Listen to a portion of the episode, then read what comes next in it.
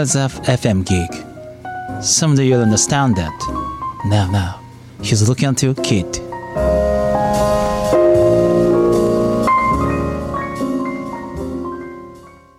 ミドのここからララジオこの番組は心理カウンセラーとフィットネストレーナーをしている私ミドの好きなことをお伝えしてあなたの心と体を楽ちんにするラジオです。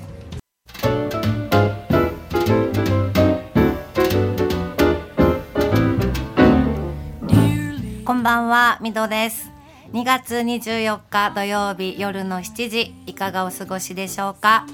えー、おとといですかね2月22日が猫の日。知ってます？猫の犬の日っていつですかね？えー、1月11日わかんない。はい。えっ、ー、と、私は2月は、あの、にゃんこ強化月間なんですね。はい。えっ、ー、と、猫の日があるっていうのもそうだし、え2月は28日までですよね。ウルード氏以外はね。で、28が私にとってラッキーナンバーだったりするんですね。なので、えー、なんとなく2月は力が入る日で、えー、月ですね。で、あの、今、カフェベローチェってわかりますか、えー、シャノワールグループって聞いたんですけどあののコーヒー屋さんね。そこでフチネコキャンペーンっていうのをやっていて、えー、3杯分のレシート持っていったらフチネコってわかります？あのコップのフチコさんみたいなやつ。あれの黒猫バージョンなんですけどあれがね1匹もらえるのであの頑張ってせっせと飲んで もらってるんですけれどもね。でなかなか3杯って飲めないしうち近くにカフェベローチェがないんですよ。だから行ったらね3倍飲んで帰らないとみたいな感じになるんで頑張って飲んでるんですけどね。あのこの間隣のおじさん見てたらレシート置きっぱなしにしてたからねちょうだいって言おうかなって思ったんだけどよく言えなくって。だからあのブログにも書いたんだけど皆さんあのカフェベローチェでフチ猫いらない人私にレシートください。お願いします。ということで、えー、今日も30分間お付き合いください。ここからラジオスタートです。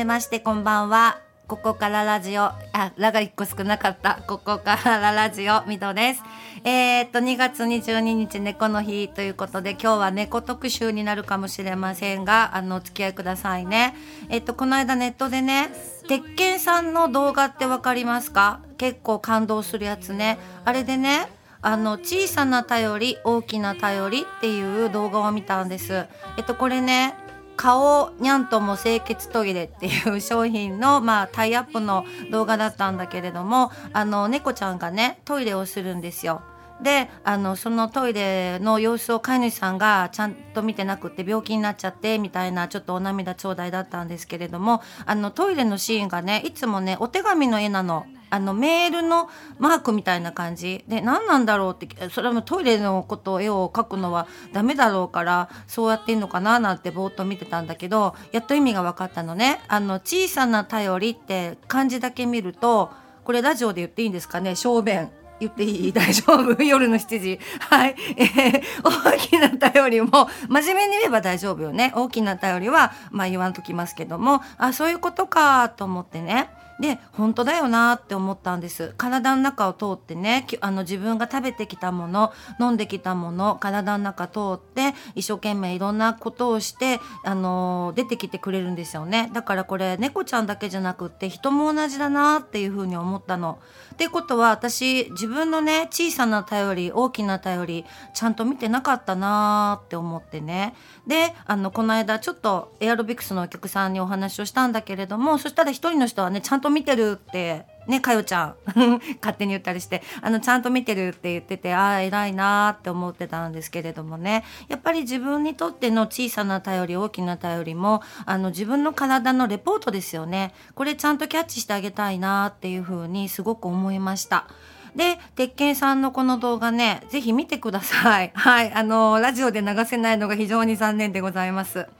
はい。で、そのね、あの猫の小さな頼りで、うち、あの、去年おととしか死んでしまった島次郎っていう猫がいたんですけどあの糖尿病だったんです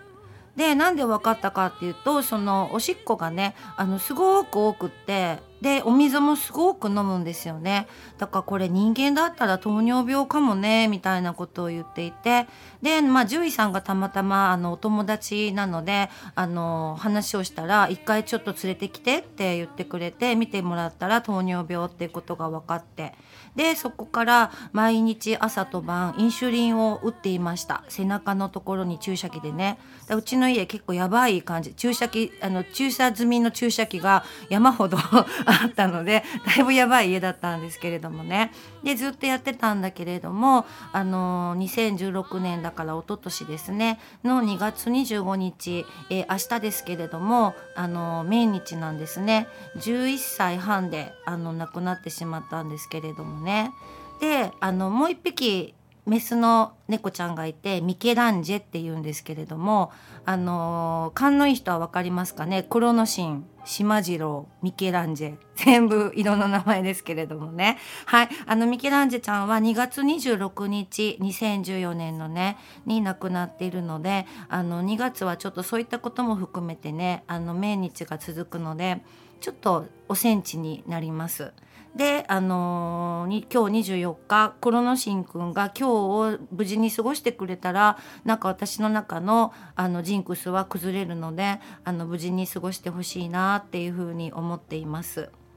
でその、えー、糖尿病の話をちょっとしようかなと思ったんですけれどもあの人間猫もそうだと思うんですけど1型2型っていうのがあるんですね。1型は自己免疫異常えー、幼児とかにもあるんだけどだいたい8から12歳ぐらいの思春期に多いそうです。で1万人に1人ぐらいの割合であのかかっている方があるそうです。で2型っていうのはあのー、何でしょう、まあ、これ簡単に言うと成人病的な内容な成人病って今言わないね生活習慣病40歳以降に多いそうで50歳以上の方だと人口の10%ぐらいがかかっているそうなんですね。結構今日本人では糖尿病の方が多いのかなっていうふうには思うんですが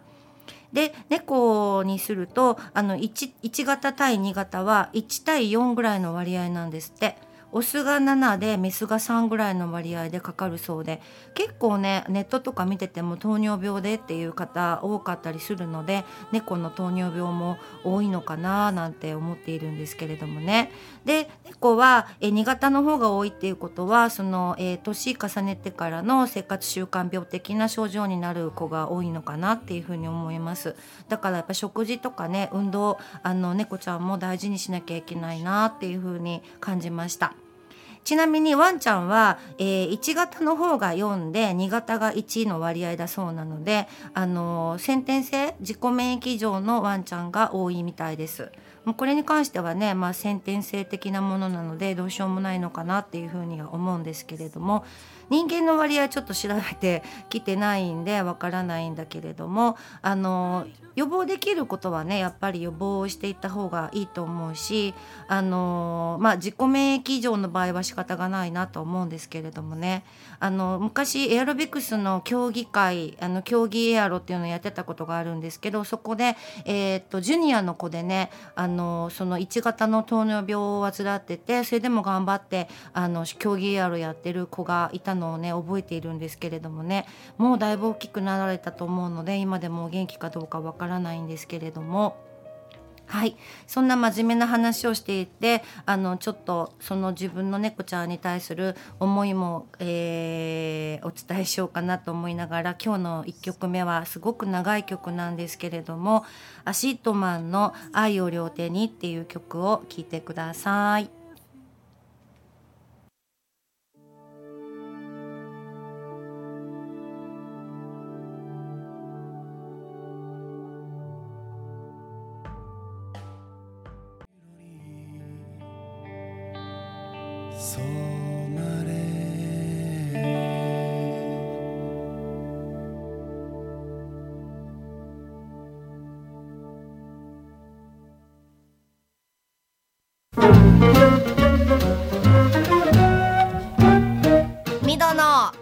ここからララジオ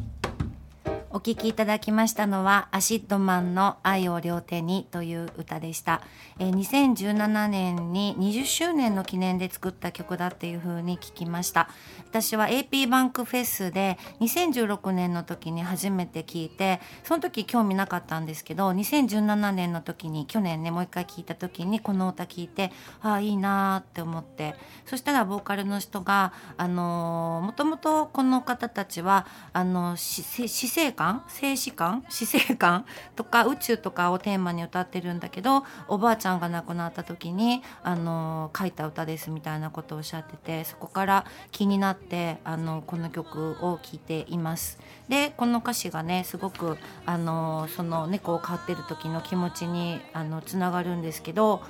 ちょっとうるっとしたらごめんなさいね。あの教えてほしい星が生まれ散る意味をあなたの目には世界は美しかったのとか幸せだったかい幸せだったかいってあの尋ねるところがねあの猫に聞きたいなっていうふうに思ってたりするんですけれども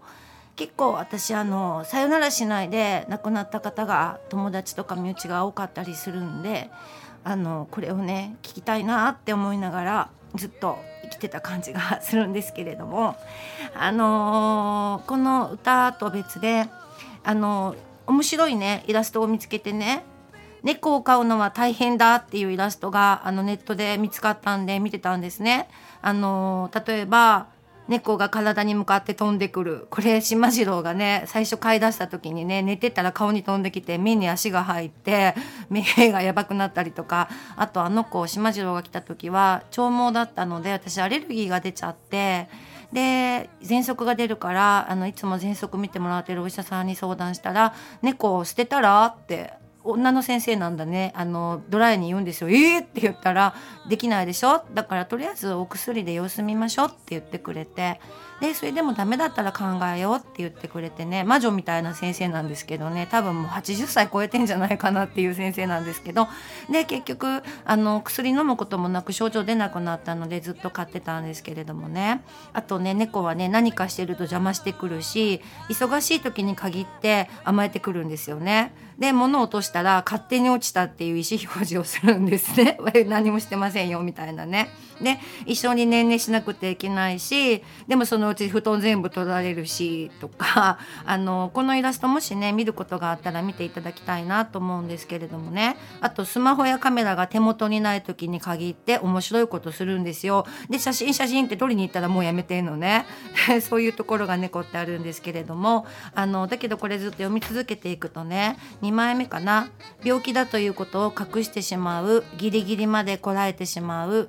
っていうところがねあの気づいたらもうひどい病気だったとかっていうことがやっぱり人間もそうですけれどもねあるなって。で病院代や薬代が高いって本当そうなんですようちクロノシン君が尿路結石でお正月から病院に行ってね手術して30万使いました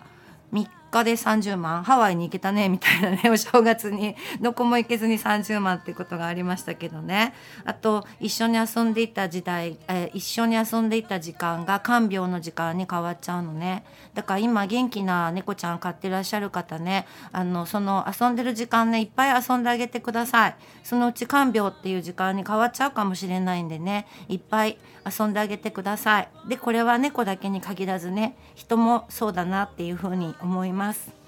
で最後のイラスト最後じゃないな3枚目かな。幸せだったかどうか教えてくれないで死んじゃうっていうね。ここでネットでも結構皆さんグッとくるねって書いてますね。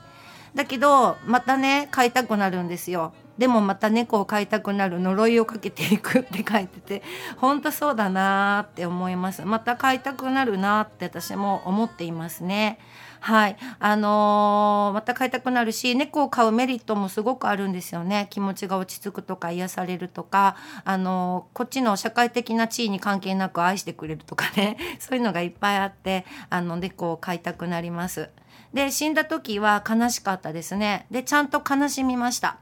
で流れに任せてあのちゃんと悲しみましたであの流れてやがて消えますけどでもね心の中では悲しいですだからまた思い出しては悲しくなるしあのでも無理に思い出すんじゃなくってふっと思い出した時にまた悲しみますちゃんとね。でこれって何でも大事だなっていうふうに思うんですけれどもあの死って本当に前にもちょっと話したけど残されたものへの課題だなっていうふうに思いますね。あの死んだ子のことはわからないけれども死んだ人のことはわからないけれども残った人がそれをどう受け止めてどう成長していくかっていう宿題をくれてるのかなっていうふうに思ってたりします。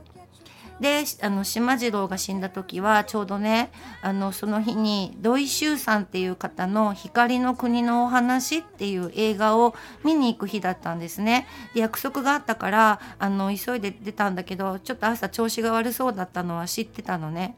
でそれであのいつも見送りしないのに玄関まで見送ってくれてでも私ギリギリになったからごめんねって言って出たんですけれども帰ったらねあのもう亡くなっててっていうことがあったからやっぱりあの毎毎春毎春後悔しないように行きたいななんて思っています。はい、ちょっとうるうるしちゃってごめんなさいね。はい、で、あのー、次にかける曲が、えー、これも好きな映画なんですけど、世界から猫が消えたならっていう映画なんです。これの主題歌の曲をかけようかなと思ってます。これ好きで2回見に行って、本も2冊買って原作ね、読みました。はい、それぐらい好きな映画です。えー、春日さんの歪みという曲です。聴いてください。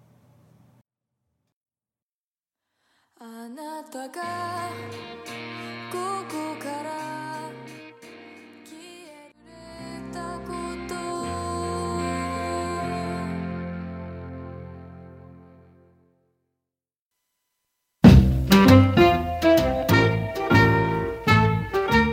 ここからララジオ